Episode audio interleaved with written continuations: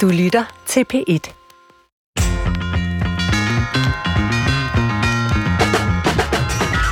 Du kan, hvad du vil. Lykken er et valg. Du er din egen lykkes smed. Alt er muligt. Du vælger selv. Intet er umuligt for den, der bærer viljen i sit hjerte. Uff. Den slags ordsprog og floskler har tiden længe været fyldt af. Det lyder næsten som en ny mytologi, hvor der ikke er noget, der holder os tilbage andet end os selv. Hvis det er en mytologi, så er den markant anderledes end tidligere tiders forestillinger om menneskets liv.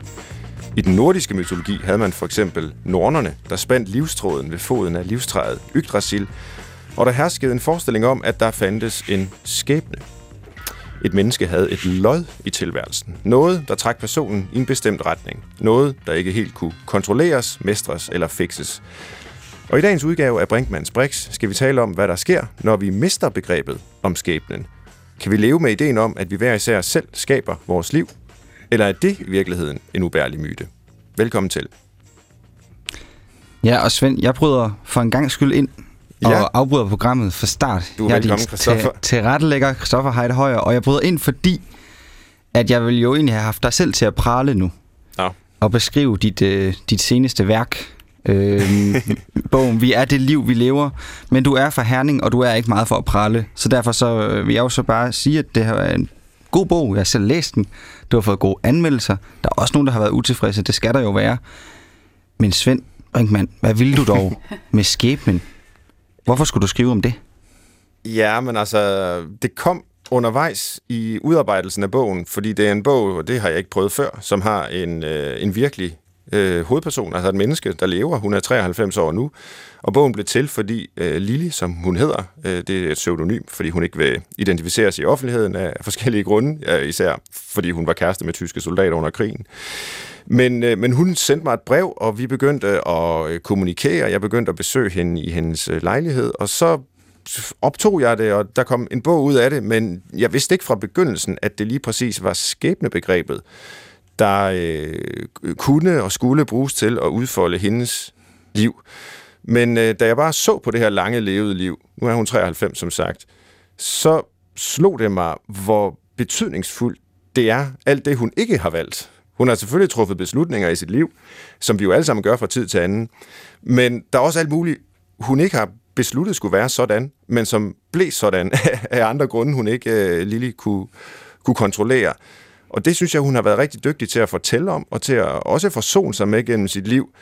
Og i mangel af et bedre ord, fordi det er jo et besværligt og også omdiskuteret begreb, det her med skæbnen. Altså betyder det, at alt er forudbestemt, eller hvad ligger der i det? Men, men der valgte jeg at, at, at bruge det, fordi det jo trods alt er et, et godt gammelt begreb, altså som jo ikke bare findes i mytologierne, men også i, i alt lige fra ordsprog til øh, filosofiske refleksioner og hvad ved jeg. Øh, dog ikke så meget i psykologien. Der er vi ikke så meget for at tale om skæbnen. Der vil vi hellere sige, at, øh, at man kan, hvad man vil, hvis man Mm. går til psykolog. Men øhm, nu, ja, skæbnen, ret umoderne begreb, og din øh, interviewperson, hovedperson er 93. Jeg er jo 30, Svend, og en dejlig ung mand. Ja, hvorfor, hvorfor, skulle, hvorfor skulle det her appellere til en yngre generation også? Fordi jeg tænker, altså, det er den her idé om det frie liv, alle muligheder åbne, du gør op med. Hvor, hvorfor det? Det er jo det, jeg gerne vil have. Jamen, først og fremmest, fordi jeg mener, det er en forkert måde at se livet på. Altså, alle muligheder er ikke åbne. Hvorfor er de ikke det? Jamen, fordi der er jo alt muligt, vi kan gå og drømme om og håbe på, som er fuldstændig øh, umuligt, urealistisk. Og øh, det, det, det ved alle mennesker selvfølgelig godt. Og derfor så undrer, mig, undrer det mig også, at vi har de her floskler, og det, det, det findes jo i selvhjælpsbøger, det findes i psykoterapi, det findes inden for psykologien, det findes i coaching. Altså, den her forestilling om, at hvis bare man er motiveret eller passioneret nok, så er det næsten uanset, hvad man drømmer om, så kan man opnå det. Og det betyder jo så, når man ikke opnår det, øh, så har man kun sig selv at bebrejde. Altså, begrænsningen er altid inde i en selv. Det er på en måde noget, man selv har valgt, øh, at man ikke skal lykkes. Og så bliver jeg jo lidt bekymret, fordi jeg øh, interesserer mig for det mellemmenneskelige liv, og det, at vi øh, hænger sammen med andre mennesker, og øh, bør opføre os ordentligt over for hinanden, og hjælpe hinanden og sådan noget. Men hvis vi selv har valgt vores egen ulykke, øh, såvel som vores egen lykke, så er der jo ikke nogen øh, grund til, at vi hjælper dem, der er i problemer, ligesom de ikke har nogen grund til at hjælpe os, når, når, når vi selv er i problemer. Så det er egentlig også den vej, jeg gerne vil diskutere øh, det her skæbnebegreb og sige, jamen, i og med, at vi indimellem er afmægtige i vores liv, at vi er kastet ind i en ukontrollerbar verden også, så er det jo derudfra, at øh, etikken kommer, at øh, fordringen om at være der for medmennesket opstår. Hvis vi var i kontrol hele tiden og kunne bestemme alting selv, så var der ikke nogen etik. Øh, fordi så, altså, så var vi så at sige uforstyrret i vores livsførelse. Men det er jo håbløst kedeligt, Svend. at, at, jeg ikke, at, at jeg ikke kan gøre, hvad filen, jeg har lyst til, og jeg ja. drømmer om. Altså, du det er jo også fra Herning. Ja, ja brænde, brænde dog, og der gør vi, hvad vi vil. Ja. Men vi bygger tårne til langt op i skyerne. Men hvorfor synes du, der er behov for et forsvar? Det lyder næsten som om, at vi skal skrue forventningerne ned til vores liv. Der er på en eller anden måde... Øh, du taler hele tiden imod det her med, at, vi, at det bliver individualiseret, det bliver instrumentaliseret, hvad filen det hedder. Hvorfor, ja. hvorfor, hvorfor må den enkelte ikke bare gå og fyre den af, nu når mulighederne er der? Vi er jo et rigt samfund. Vi har alle muligheder. Frit, fri uddannelse osv. Men jeg går da også ind for, at man øh, griber de muligheder, der opstår. Øh, men jeg går ikke ind for, at man slår sig selv oven i hovedet med, at man ikke realiserede nogle muligheder, der reelt ikke var der. Det er det, vi ligesom skal lære at skælne lidt imellem. At der er nogle ting, som er op til os. Øh, nogle ting, vi kan vælge. Og så er der nogle ting, der ikke er op til os. Som er givet. Som vi måske skal øve os i at acceptere.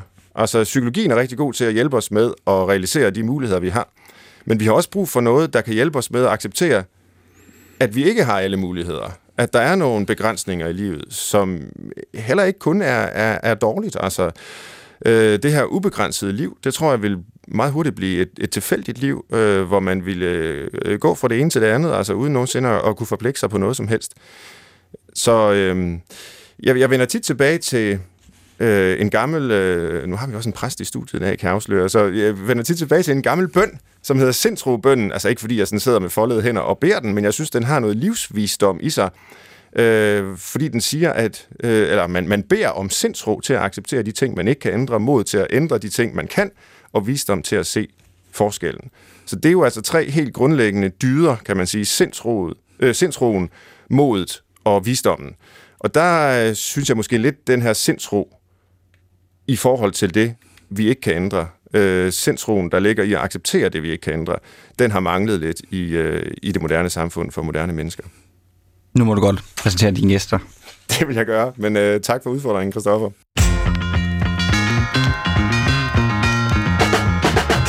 Velkommen her til Brinkmanns Brix på P1. Vi har i dag inviteret to gæster, der på hver sin måde har forholdt sig til menneskelivet, og herunder på en måde også til skæbnen. Det vil jeg i hvert fald høre om, hvad de siger til. Det er tidligere præst i Holmens Kirke, nuværende brevkassebesvarer i Ubladet Søndag, og på vej til at blive skønlitterær forfatter, Anna Mejlhed. Velkommen til dig, Anna. Tak skal du have. Dejligt, du vil være med. Og hvis der er et lille wuff eller bjef, så er det fordi, du har din hund Gilbert med i studiet. Og øh, alle arter er selvfølgelig øh, velkomne her i Brinkmanns Brix.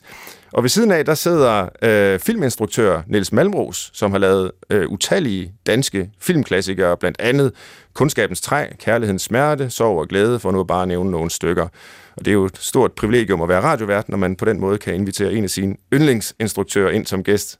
Så en varm velkommen også til dig. Jamen, jeg siger også tak det er godt. invitationen. Det begynder godt med taknemmelighed hele vejen rundt. Nu har vi jo lagt lidt frisk fra land med skæbnebegrebet her, Christoffer og jeg, men jeg kunne tænke mig at spørge sådan lidt åbent, jeg begge to, om begrebet skæbne siger jer noget. Anna, er det et begreb, du har øh, reflekteret over, eller har tillagt betydning i dit eget liv måske? Jamen, altså selve ordet skæbne har jeg det kantet med, mm. fordi at øh, altså, i en, i en nytestamentlig øh, forstand, der, der opererer man ikke med, med begrebet skæbne som noget, der er forudbestemt og ikke kan blive anderledes. Altså Nye Testamente øh, beskæftiger sig stort set ikke med begrebet skæbne. Det, det gør det gamle testamente så til gengæld. Øh, hvis man kigger Aha. i prædikernes bog, der er masser omkring ens skæbne og ting, der er bestemt på en særlig måde. Ja. Men, men når jeg har det kantet med det, så er det fordi, at altså jeg er sådan set meget enig med dig i, øh, i, i øh, din tilgang til livet. Forstået på den måde, at, at alle øh, muligheder er jo ikke åbne. Hvis nu jeg sagde, at jeg gerne ville være astronaut, fordi det havde jeg drømt om hele mit liv, jamen så kunne jeg rent faktisk ikke blive det. Så sådan helt øjensynligt, så er alt ikke muligt. Mm. Øhm, men, men skæbne øh, kommer jo, altså skæbner øh, er fra oldnordiske, kommer fra den nordiske mytologi, og, øh, og der er også sådan en, en vinkel på skæbne, der får mig til at tænke på sådan et lukket rum, nærmest en gummicelle, hvor du kan løbe fra den ene ende til den anden, men du kommer ingen vegne, mm. fordi alt er bestemt på forhånd. Og, øhm, og i den forstand, der bryder mig ikke om begrebet skæbne. Nej. Øh, jeg vil hellere tale om det livsvilkår, vi har. Mm. Øh, eller den livstråd, vi har. Fordi jeg, jeg tror, at vi øh, alle sammen på en eller anden måde fødes med en eller anden form for rød tråd i vores liv. Øh, og forhåbentlig, og nogle gange så finder man den, fordi man finder sin passion og det, man brænder for. Og så kan man øh, vælge uddannelse den vej. Og andre gange, så, så skal man have mange kringlede veje for at finde frem til det, man, man brænder for og finde en livstråd. Ja. Niels Malmros, øh, hvordan ser du på skæbnebegrebet? Nej, men jeg, jeg, jeg, jeg ser ikke på den lidt, lidt professionelle måde, som I to sidder og I, I er jo sværvægtere inden for, for, for, de, for de her øh, øh, sfære. Ikke? Men altså, jeg ser det mere i, i forhold til, til, til det det liv, der er levet. Altså, hvad, hvad var en skæbne? Øh, og nu nævner du netop altså Lili. Altså, det, og det er jo, når du snakker om skæbne, så er det fordi, at hun har haft et helt særligt liv. Og det, det er der, hvor ligesom man efterfølgende kan overveje, var der noget, i, i, der var bestemt på forhånd i hendes liv? Øh, eller rettere sagt, det var der jo, fordi, fordi det er levet, og derfor kan vi helt klart kunne finde nogle, nogle øh, forudsætninger for, for hvad, hvad der skete. Mm. Men spørgsmålet er, om man, nu det er jo sådan en meget kendt parafrase fra Kirkegaard, ikke? det her med, ja. at livet leves forlæns, men forstås baglæns. Han har vist nok aldrig skrevet præcis det. Jeg Nej. tror, det er Peter Thiels, der engang fik ja. øh, formuleret det for ham, ja. og, og det er jo en meget øh, smuk øh, ja, sentens, sådan set. Det, det kan, men, kan men, højst, højst grad tilslutte mig. Ja, men, øh, men der ligger jo vel i det netop, det du siger nu, ja. at skæbnen er altid noget, vi ser bagud. Ja. Altså, det er ikke noget, vi kan leve ud fra sådan ind Nej. i fremtiden. Nej, det, det, det er ikke noget, vi kan bruge som guideline for, for hvad vi skal gøre. Nej. Øhm, nej. Nå, okay. Hvis du så ser på dit eget liv, Ja. Øhm, nu ved jeg ikke præcis, hvor gammel du er. Det burde jeg have slået op. Jamen, jeg er 76. Ja.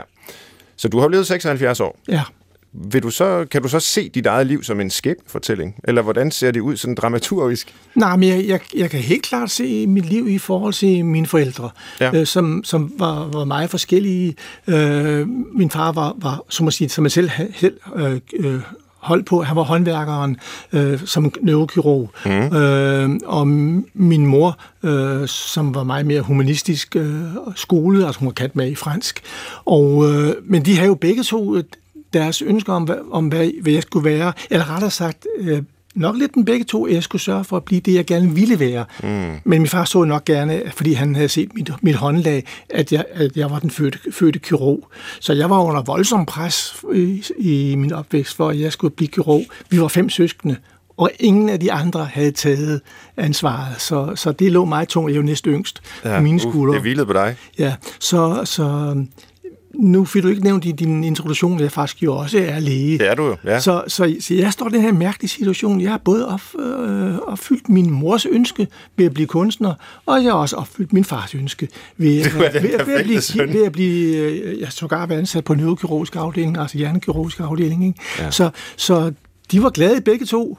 Men du blev læge i en relativt høj alder? Så ja, det, det gjorde jeg, fordi der var så helt masse film, jeg skulle lave undervejs, så jeg, ja. jeg læste faktisk medicin i 22,5 år. Ja. Så, men, men, øh, og min far troede aldrig nogensinde, at jeg skulle blive færdig, men øh, så, så det, var, det var også lidt en, en, en stedighed fra min side, at det skal jeg pakke mig vise ham. Han oplevede, at du blev færdig? Ja, ja. ja. ja, ja.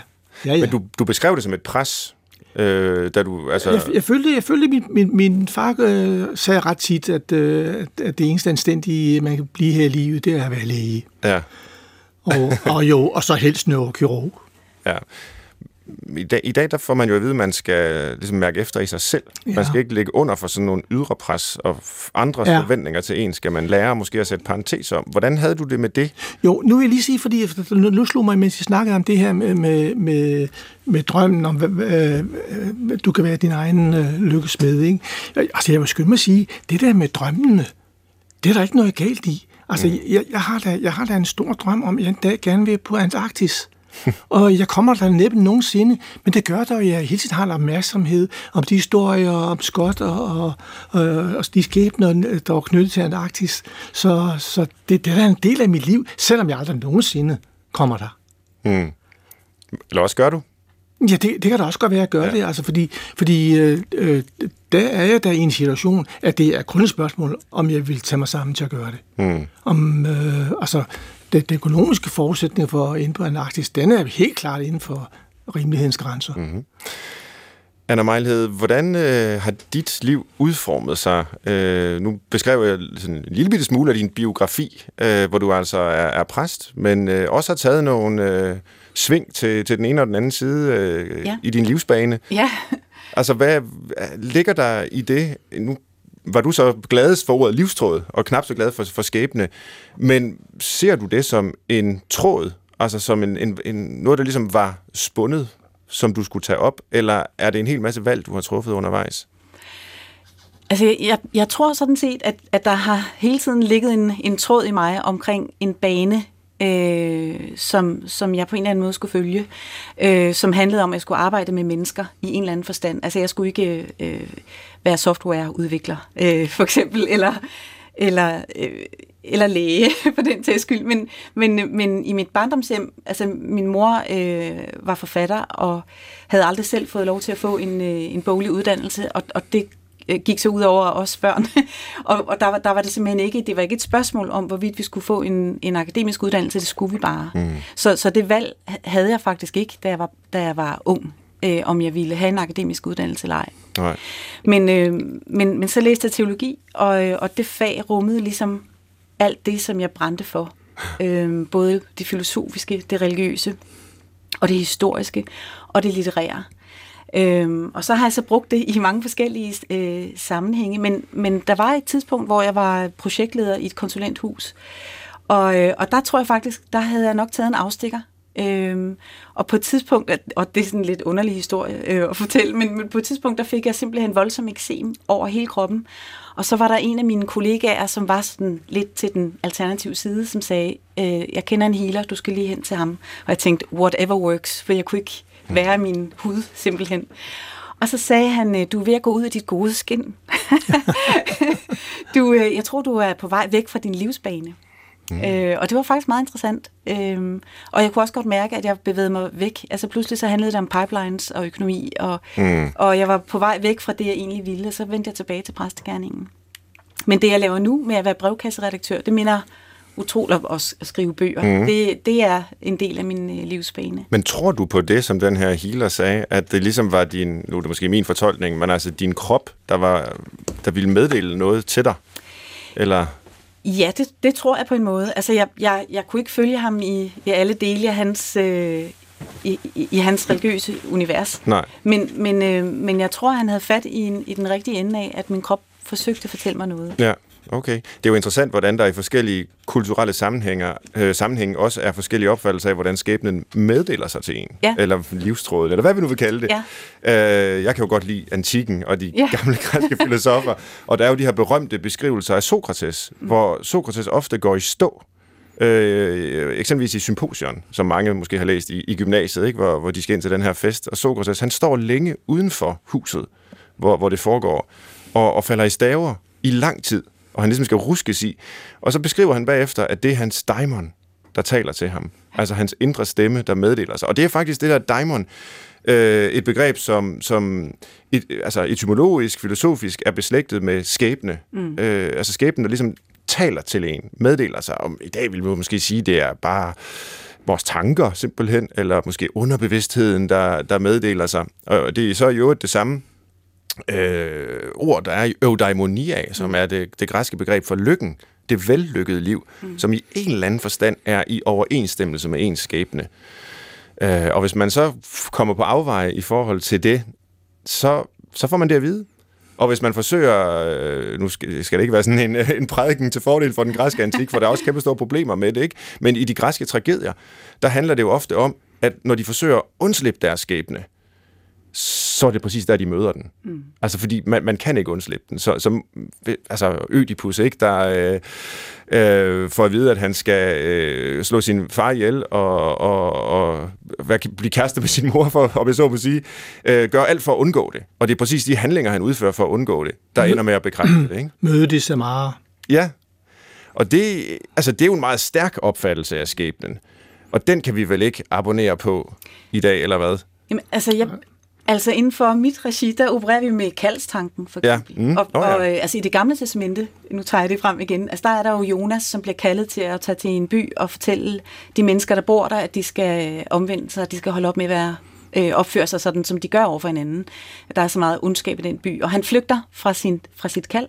Mm. Øh, men, men kaldet, eller skæbnen, om du vil, indhenter ham, og han bliver slugt af en val og spyttet ud igen. Og, øh, og han ender sig med at gå hen til den by og gøre det, han skal. Mm. Så, så, øh, så altså, den, den kan jeg sagtens tilslutte mig, men jeg, jeg, jeg vil måske hellere kalde det for et kald. Ja. At man, og man siger også, at man føler sig kaldet til noget. Eller? Ja, jeg nævnte også begrebet lod. Et lod Ja. i tilværelsen. Det er knap så deterministisk som skæbne, men mere det, at man bliver trukket i en retning, Ja. som er et lod, der man hænger fast i på en måde. Ikke? Øh, Det er jo interessant med alle de her metaforer. Øh, spørgsmålet er, siger de øh, moderne mennesker noget? Altså, jeg, jeg vil lige sige, nu har jeg lige læst i politikken, at der var altså en mand forleden dag, der var blevet slugt af en val, Det er rigtigt. og blev, spyt, og blev spyttet ud igen, Ja. ja. op i Newfoundland deromkring. Det er simpelthen ja. bibelske tider, vi lever i. Ja. Ja, det er... Om lidt regner det med altså, jeg, jeg vil sige, nu, nu jeg sidder her med de der to sværvægter, så må jeg lige sige mit eget forhold til filosofien, fordi jeg hører jo, netop fordi jeg læste så mange år, så hørte jeg til den generation, som jo simpelthen, filosofikum, det var obligatorisk. Vi skulle alle sammen læse filosofi, altså have det, der hed filosof, øh, filosofikum. Og øh, det var hos Justus, Justus Hartnack, og vi gennemgik jo så filosofiens historie, og jeg kan huske, at vi var da voldsomt optaget af det, og fordi vi var så det var en rigtig disputerlysten ja. alder, vi var i. Ikke? Øh, Men selv at sige, så kom vi til Gilbert Ryle, Ja. sprogfilosoferne, som afslørede, at det hele, det var bare sproglige problemer. Og jeg mener ham, jeg følte det som, som åbenbaring. Det kan godt være, fordi jeg også var doven. Fordi der var, dermed var så det hele øh, løst, og jeg behøver ikke længere at spekulere over, om Achilles eller, eller hvad hedder det, skildpadden kommer først. Jeg kan også godt lide Gilbert Ryle, det må jeg sige. Men øh, ham må vi lave en anden udsendelse om. Ja. Jeg kunne tænke mig at gå lidt videre til en form for tankeeksperiment. Det kan vi godt lide at eksperimentere med i øh, vores program her. Og et af dem, vi er begyndt at hive frem, det er et, vi kalder forfra. Og det betyder, at vi forestiller os, forsøger at forestille os i hvert fald, at vi kan begynde forfra med hensyn til et eller andet emne, et eller andet område af livet. Og hvordan kunne man så tilpasse det emne til en verden, hvor vi altså bygger alt op ud fra, at vi skal have det godt. Hvis vi nu kunne designe en verden forfra, så den passede til os mennesker, øh, frem for hele tiden måske at få menneskene til at passe til verden. Det er jo utopi, men lad os prøve, fordi vi måske kan lære noget om øh, skæbnebegrebet ud fra den her lille øvelse. Så det, jeg vil høre jer øh, øh, om, det er, om det vil give mening for jer, at man for eksempel tidligt i sit liv fik forklaret, hvad kan man realistisk opnå? Hvad skal du ikke bruge tid på at drømme om? Øh, sådan ligesom effektivisere livsforløbet lidt. Øh, de børn, der drømmer om øh, at blive øh, sanger, men ikke har en tone i livet, de skal have det at vide så tidligt som muligt, så de ikke spilder tiden på det. Øh, de er så måske forhåbentlig dygtige til noget andet, og det, det skal de så få at vide, det, det skal de. Øh, altså ligesom, vi kan måske også måle deres IQ, hvis vi har sådan øh, psykologiske intelligensprøver og, og den slags. Altså tage skæbnebegrebet alvorligt, måske i en videnskabelig sammenhæng, vil det gøre børnenes liv bedre som voksne, tror I? Det her med, at man altså, lukkede lidt ned for det uhemmede drømmeri, den uhemmede idé om, at alt er muligt, og sagde, "Nå, det er det bestemt ikke. Der er måske noget, der er muligt for dig, og det skal du gå efter, og glem alt det andet. Kunne I tænke jer en sådan verden, Hanna Vejlhed?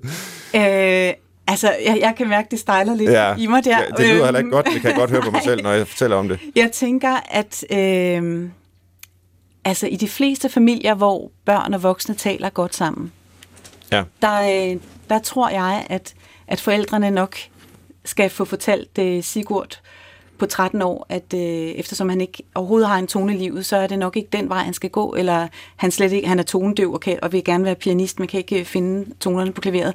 Og så altså sådan kærligt mm. tage, tage barnet ved hånden. Øhm, der er jo også en anden del i det, altså grundlæggende, altså nogle gange så opstår ting jo også ved tilfældigheder. Mm. Muligheder kan opstå ved tilfældigheder. Og, øhm, og jeg, jeg tror, det var Løstrup, der sagde øh, på et tidspunkt, eller i hvert fald er citeret for at sige det, at skæbne er det, som vi gør tilfældet til. Mm. Øhm, og, og det synes jeg sådan set rammer det meget godt ind. Altså fordi der er også nogle, der er nogle, der er nogle, altså vi er jo i samspil med hinanden, så der er, der er mange ting i spil. Så det er, en ting af vores evner, det er klart, at vi har nogle evner, og, og så er der nogle ting, vi ikke øh, vi ikke kan, og så kan vi ikke, if you can dream it, you can do it. Nej, det kan du stadigvæk ikke, øh, hvis ikke du kan det. Mm.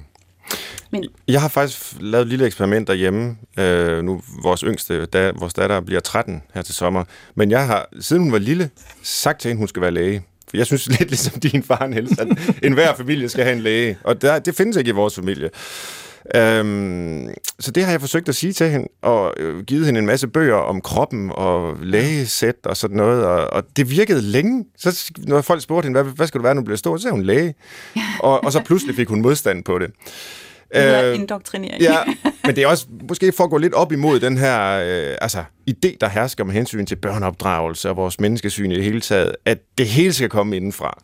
Og det er der selvfølgelig noget, der skal. Men vi har da også lov at foreslå og vejlede og guide.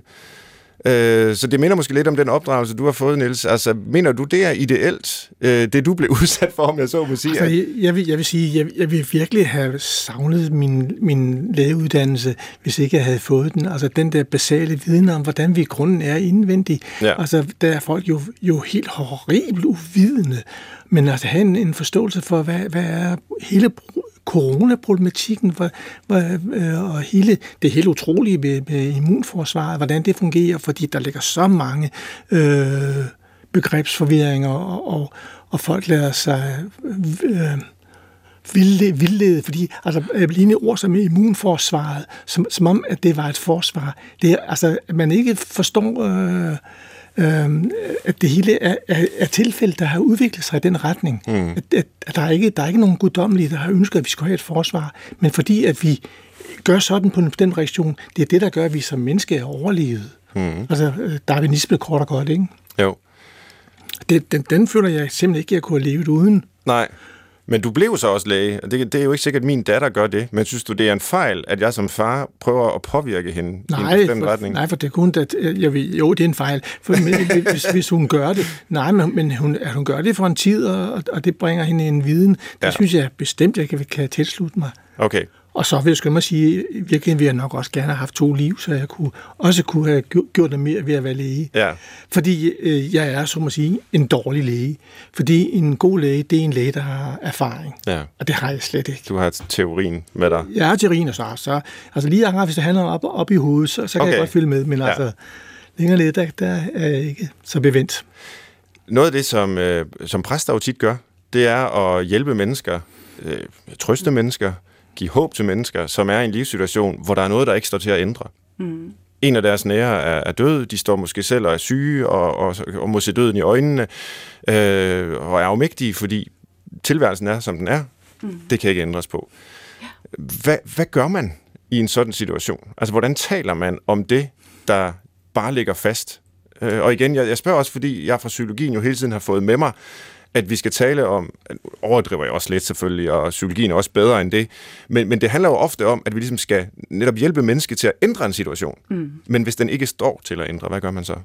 Ja, så, så kan man kun øh, være der mm. sammen med, med, med det menneske, og, og hjælpe det menneske til at søge meningen et andet sted, end der, hvor man måske søger den, netop i, at tingene skulle gerne være anderledes.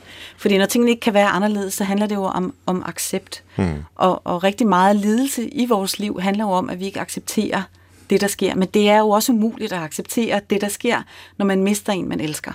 Så, øh, så det her med, at... Øh, i stedet for at tænke, altså, der, altså igennem tiderne, jeg kan huske en, øh, en begravelse på Læsø, jeg var til for mange år siden, hvor præsten sagde, øh, men Grete, nu har du jo Jesus. Altså det var jo en ringe trøst for kvinden, der havde mistet sin mand, øh, at hjertestop lige pludselig. Ikke? Jo. Så det der med at, at, øh, at, at, at, at rumme øh, det fuldstændig øh, ulykkelige og rumme øh, det ufatbare og, og rumme det, som ingen kan ændre på, og, og turde være i, i det sammen med, med den sørgende. Mm. Altså det er jo det eneste, man kan som præst, det er at turde være der sammen med den sørgende, og ligesom sætte en ramme for det også.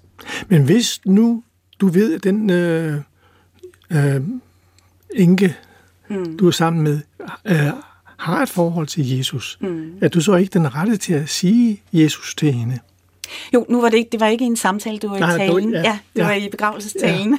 Ja. Ja. øh, jo, jo, altså hvis det er, hvis jeg sidder overfor, og, og det er jo klart, at altså de samtaler, jeg har haft som præst, der er mit udgangspunkt jo, at Gud, øh, at Gud er der.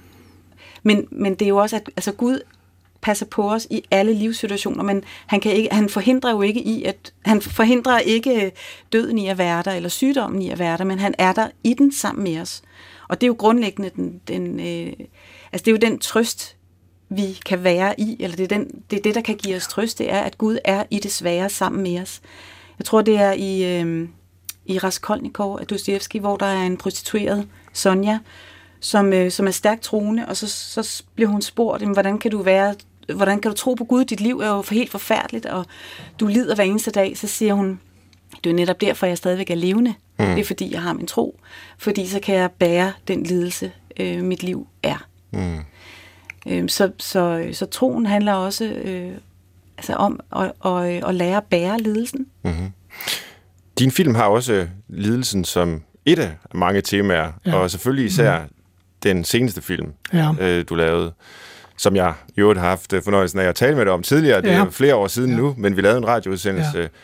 Øh, om den simpelthen, ja. og, og, og de temaer, den handler om.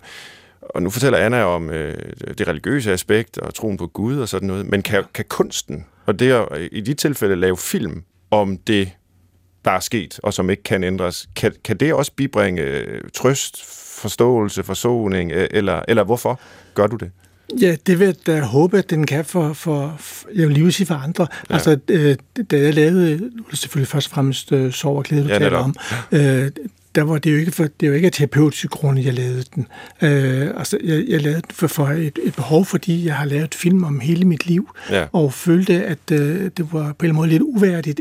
Jeg gik udenom det egentlige smertepunkt øh, nemlig den tragedie, der lå bag sorg og glæde. Og du skal måske lige Men, sige til lytterne, ja, hvis der er nogen, der ikke kender den. Ja, jeg, jeg kan godt fortælle det. Det, handler, det, det drejer sig om, at øh, min kone, som er disponeret for det, der i gamle dage hed maniodepressiv psykose, i en psykose dræbte vores ni måneder gamle datter. Og det var selvfølgelig jo en, en katastrofe, men, men øh, hun var psykotisk, og jeg siger selv i, i filmen, altså mit alter ego, der hedder Johannes, mm. øh, han øh, i søvne går ned ad trappen med sit barn og taber barnet. Og hvis, hvad der var en autentisk hændelse, hvis det barn var blevet dræbt, hvad skyld havde jeg så haft? Mm. Og siger, så den skyld er ikke forskellig fra den skyld, som min kone må have, når hun er i en psykose. Eller den manglende skyld, vil jeg snart sige, har, når hun i psykose dræber vores barn. Mm. Og det, det er den forståelse, og det, Selvfølgelig har det lidt at gøre med, at jeg også er læge, men, men jeg tror ikke, at det virkelig gør den store forskel. Øh, altså, at jeg, vidste, at når man var psykotisk, så var man ikke sig selv. Mm. Nej, jeg kan huske, du sagde, at du har aldrig tilgivet din kone, fordi der ikke er noget at tilgive. Ja. Fordi du ikke opfatter hende som skyldig. Præcis det. Og derfor er der ikke nogen Nej. tilgivelse, der, Nej. der kræves. Nej. Eller, men derfor kan man jo alligevel godt have behov for øh, at forstå eller være vred og ikke kunne komme af med vreden, fordi det er ikke nogen skyld. Øh, det er jo en tragedie, en katastrofe, som ja. du selv kalder det nu. Ja. Hvad, hvad gør man i den situation? Det er jo et måske helt dumt spørgsmål, men altså, når man står over for det værste, der kunne ske, og som ja, ikke kan ændres? Jamen, jamen det, det jeg gjorde, det var, at øh, det, det, det meldte sig automatisk, at, at, øh, at det handlede om at redde mit, min kones liv. Øh, øh, så må sige, jeg tog skyklapper på. Og, men det at involvere mig i kampen for hendes liv, øh, blev jo på en eller anden måde en hjælp for mig, fordi øh, at det, at det var det, jeg så centrerede om. Mm. Ikke at jeg kunne sidde og holde i hånden uafbrudt. Altså, det var så heldigt, at jeg, eller så gjorde jeg så det samtidig, langt om længe tog mig sammen, og, og stille og roligt gjorde mine medicinske studier færdige. Ellers var jeg aldrig blevet læge. læge. Nej. Anna, du har jo arbejdet som præst i øh, 20 år, og nu besvarer du brevkassespørgsmål, som jeg ja. fik nævnt først. Er der en rød tråd fra det ene til det andet? Fra, øh, må jeg, jeg har ikke læst øh, dit brevkassesvar, det burde jeg jo have gjort, ja. som til det her. Men fra øh, præstegærningen og så til rådgivningen på den måde? Ja, der er mange røde tråde, fordi jeg vil sige, 90 procent af de samtaler, jeg har haft i mine mange år som præst, har, handlet, har ikke så meget handlet om menneskers relation til, til Gud, men om deres relation til livet. Og øh, det handler 100% af alle de spørgsmål om, der kommer ind i brevkassen. De handler om, øh, om vores forhold til livet, og de handler meget om skæbne, og om, øh, altså, hvordan, øh, hvordan, hvordan får jeg et øh, godt liv? Giv mig tre råd. Og det øh, svarer jeg så på. Det gør du så? Nej, det gør jeg ikke. det kan du få lov til lidt senere ja, i dag. Ja. jeg, jeg vender den så om og siger, men, men altså, så, så, altså, det er jo de her spekulationer på, hvordan øh, jeg synes, jeg er kørt fast, og jeg, alle andre har et godt liv. Hvorfor har jeg ikke et godt liv? Mm. Øh, og så det med at, at, at, at hjælpe hjælpe den pågældende, og så på ret kort spalteplads i øvrigt, ikke? Til, til at prøve at, at, at vende den om, at der, altså, vi er ikke, det er ikke sådan, så vi som udgangspunkt har ret til at have et liv, der er på den og den måde, præcis sådan, som vi forventer det, hmm. og at vi bliver nødt til at sætte forventningerne til livet ned. Så det, der lyder det jo som om, at ja. du egentlig har købt den præmis, jeg også lavede ud med at sige, mange mennesker burde måske ja. forsone sig med det liv, de lever, ja. snarere end at forsøge at ændre det. Og, ja, fordi det, det er kun det der øh, ord skæbne, der skuer ja, i mine ører. Ja, ja. Øh, fordi, fordi vi sætter alt for høje forventninger, både til hinanden og, og til, til livet. Og, og, og der kommer også en, øh, den der grundlæggende bitre, bitre utilfredshed øh, frem i os. Fordi når naboen har noget, som, som vi ikke har, hvorfor, hvorfor er der nogen, der ikke kan lide mig, siden det går mig så skidt? Men er der, er der ikke også nogen, der skal have et spark?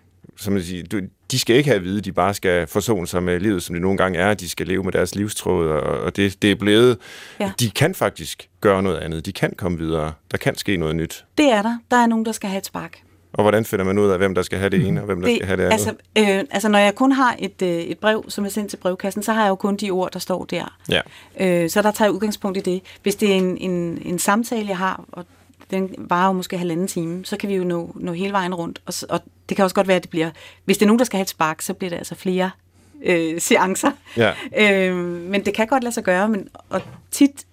Altså, jeg har, har også haft en oplevelse af, at når folk først får taget sig sammen til at opsøge en præst, som de kender måske oven i købet, så, øh, så er de også villige til at, der, øh, til at lytte og, og, og til at, at, at få et spark eller et skub. Mm. Altså, der var også der var et øh, brev til brevkassen, hvor der var en kvinde, som sagde, du må gerne, du må gerne sparke mig bag i.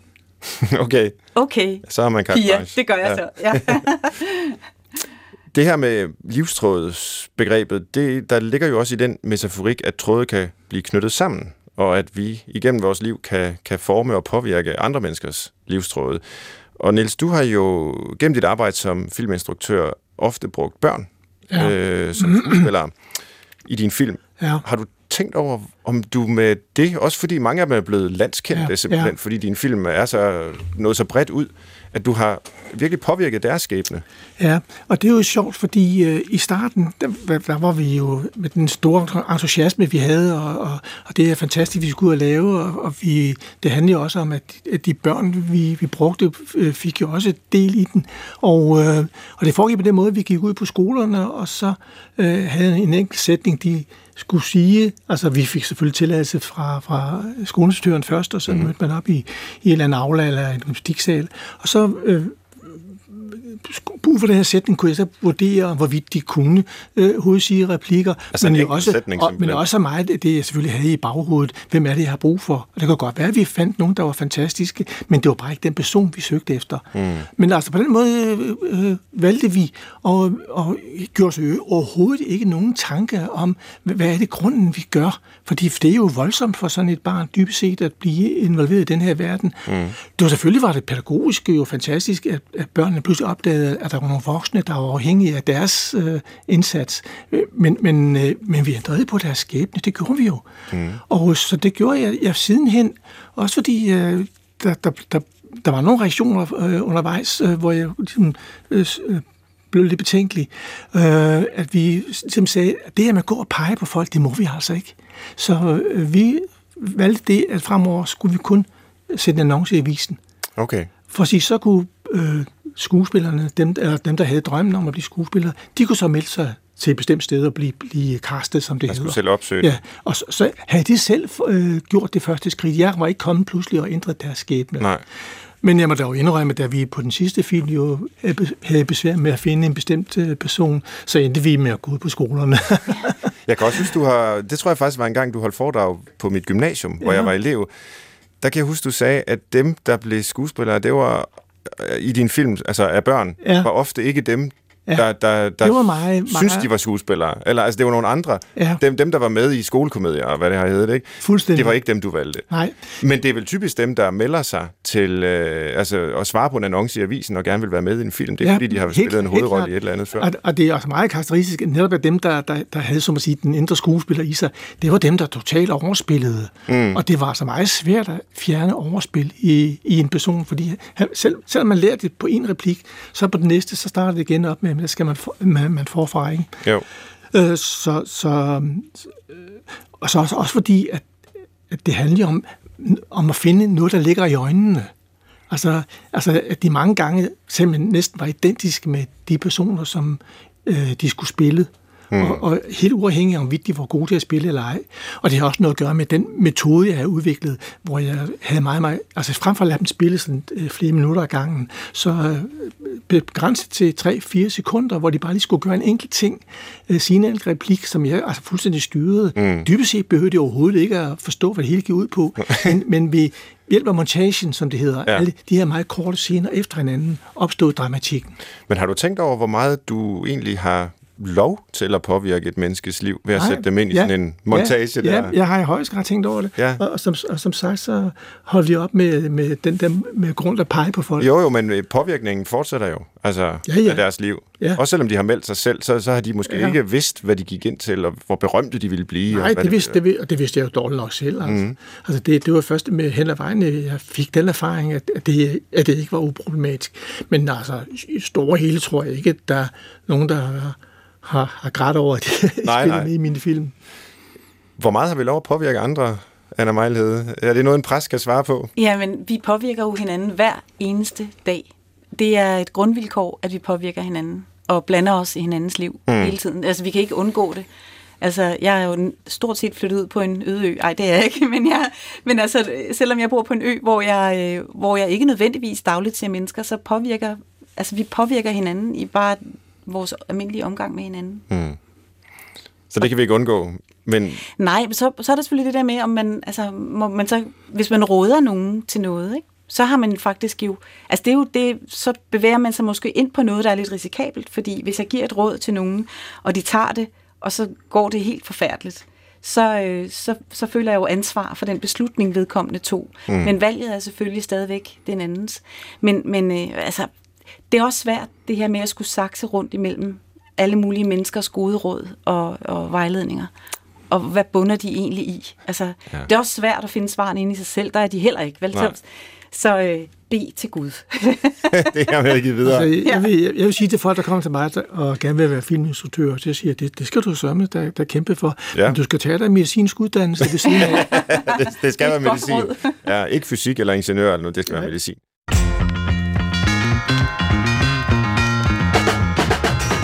Du lytter til Brinkmanns Brix, hvor vi kommer vidt omkring i dag, men egentlig taler vi jo nok om, hvordan vi er i livet, mens det står på, hvordan vi både ser frem og tilbage. Og mine gæster er Anna Mejlhede, teolog og forfatter, og Niels Malmros, filminstruktør. Med os er også tilrettelægger Christoffer Heide Højer, og du har som regel et kritisk indspark. Og i dag så er det jo så på en måde lidt mine påstande, der står for skud. Hvad siger du til det, Christoffer? Jeg vil gerne lige først lige en hurtig leg. Øh, Niels, vil du ikke lige sige, hvad, hvad skulle de der børn sige, for at du kunne vurdere, om de kunne blive skuespillere? nu, Christoffer vil gerne med i næste film. Det var en replik, som, vi, som var i manuskriptet til Kundskabens Træ. Ved du godt, hvorfor Mona Lisa aldrig lukker munden op? Og så skulle jeg sige nej, og så siger de, jamen det er, fordi hun har munden fuld af klister.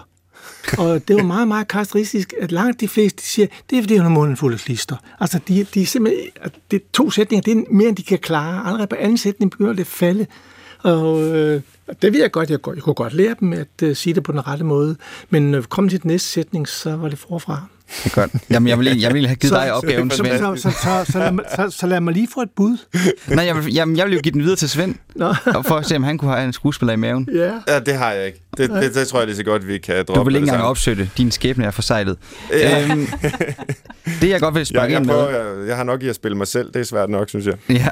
Det, jeg gerne vil øh, spørge ind til, det er faktisk også en anden ting til, til dig, Niels. Fordi nu, og, og selvfølgelig også jer andre to, men det her med, at vi hele tiden fortæller hinanden historier.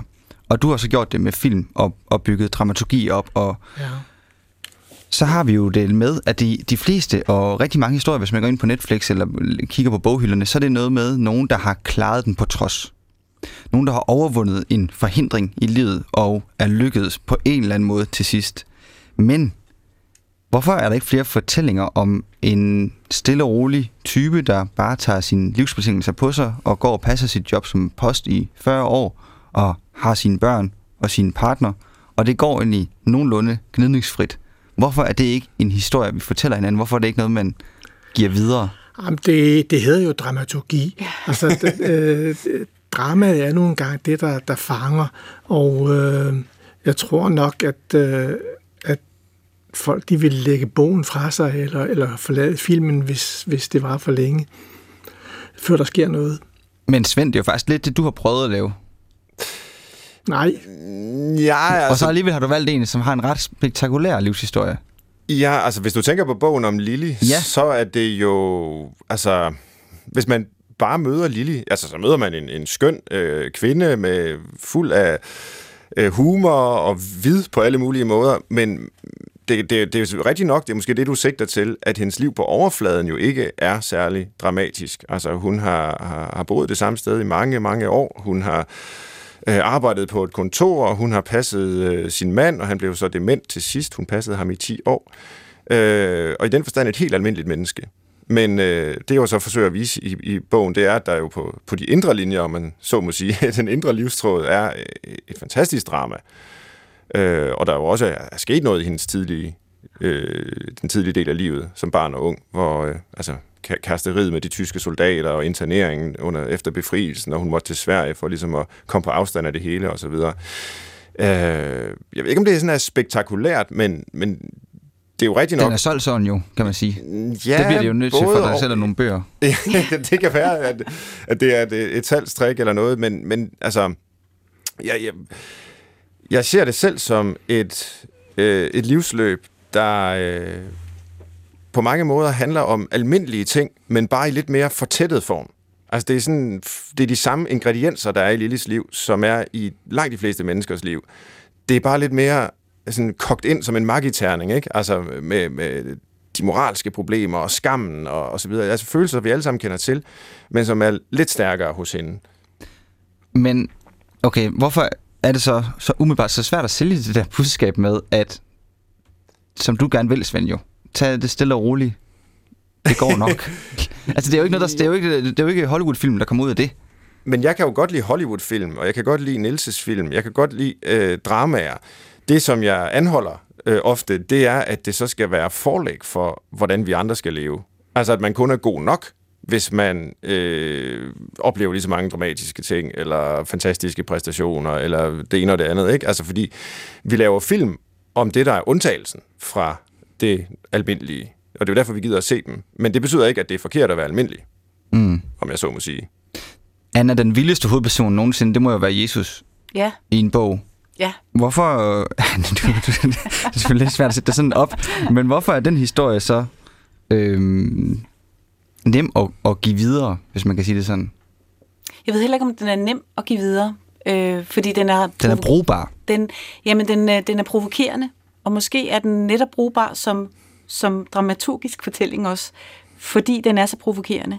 Øh, Mm. at altså, Gud offrer sig selv, øh, øh, ofre sin søn øh, for menneskets skyld. Det, det, er jo en, altså, det er jo blasfemi i andre religioners øjne, at Gud skulle gøre, at, at en guddom skulle gøre det for usle mennesker. Ikke? Øh, og den kærlighed, der beskrives, og, og, og de, øh, de ting, som Jesus fortæller og, og gør op med i det nye testamente, er så vilde.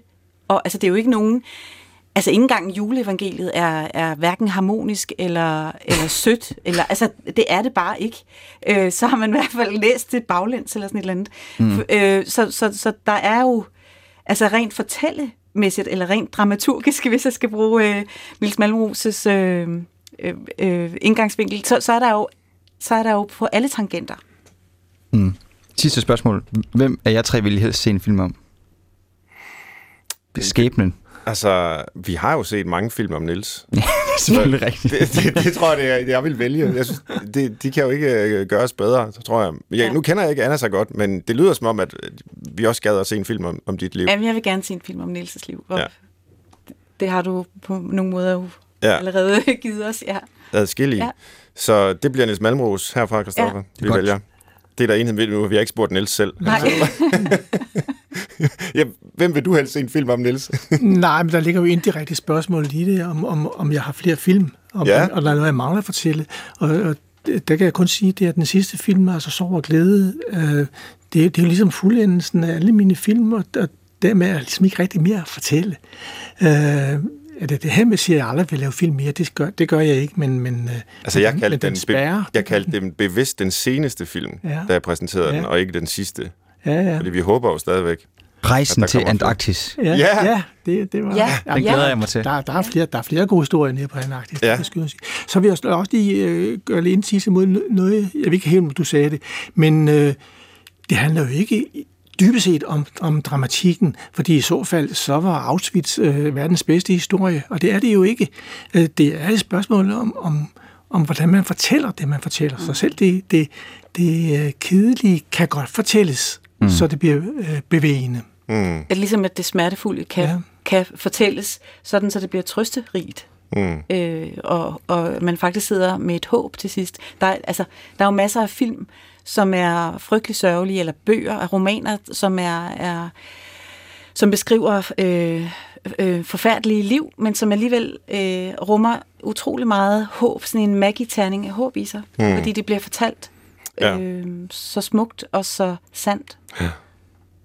Og det er måske øh, noget, der er værd at bore lidt mere i, det her med, hvordan vi i vores liv, når vi skal leve det, hvor meget der så er forudbestemt og præget af skæbne og livstråd osv., det, det, det er jo en ting.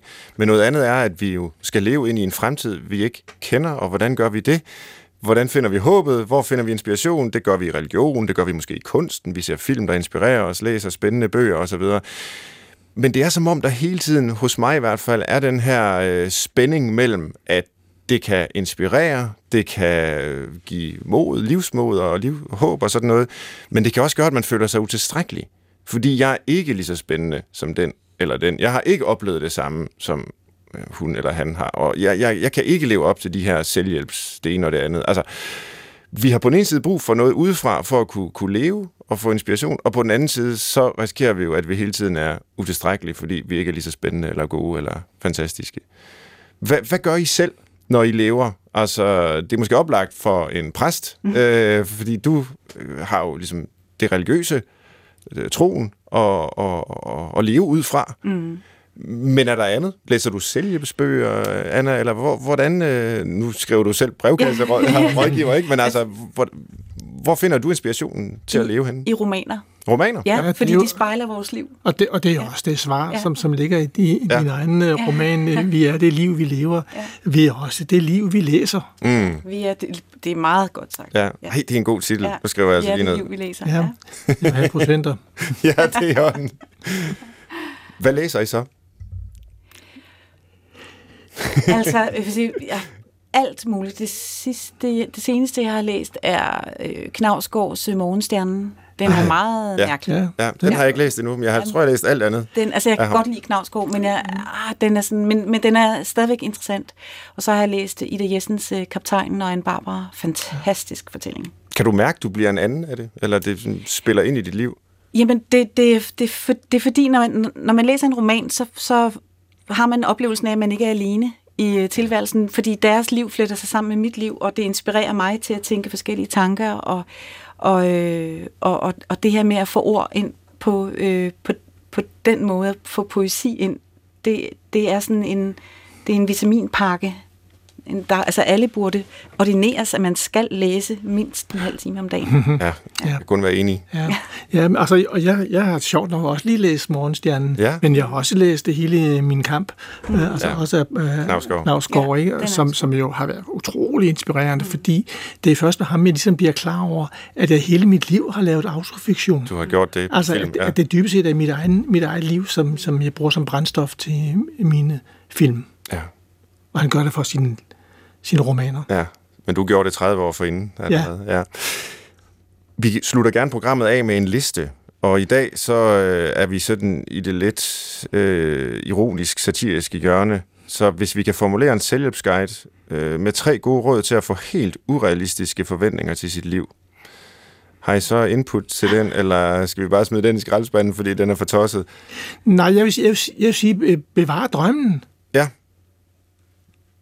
Bevar drømmen. Ja, selvom... Selvom, selvom den er urealistisk. Selvom den er urealistisk. Ja. For, fordi, fordi den giver, den giver interessen om ikke... Antarktis, øh, gør det stadigvæk, det lever stadigvæk i dig. Er du ikke bange for, at den store drøm kun giver en stor skuffelse? Nej, for der, jeg, jeg, jeg kan ikke blive skuffet med Antarktis, det kan Nej. jeg ikke. det er godt.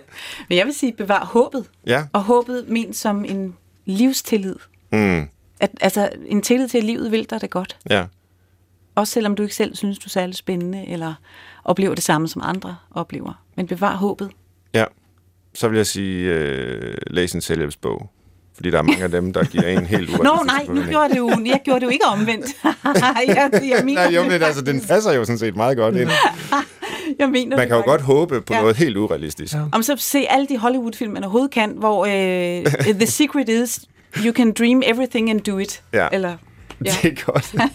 det var, hvad der kom på dagens øh, liste her i Brinkmanns Brix, som øh, i dag var med to herlige gæster. Det var forfatter, teolog og med brevkasse i Ugebladet Søndag, Anna Mejlhede, samt filminstruktør kendt for utallige øh, klassiske film her, Niels Malbros. Tak fordi I kom i studiet med mig. Og I lytter må altid skrive til os på brinkmannsbrix.dr.dk. Det er tilrettelægger Christoffer Heide Højer, der sammen med mig, Svend Brinkmann, laver programmet. Og vi vil gerne slå et slag for, at vi denne sommer sender fem spritnye portrætudsendelser, i stedet for at kæde jer med genudsendelser i sommerferien. Første udsendelse kan man høre den 7. juli her på P1 i radioappen DR Lyd, og det er med ingen ringer end Gita Nørby, så det kan I godt glæde jer til. Ha' det godt indtil da. Tak for nu.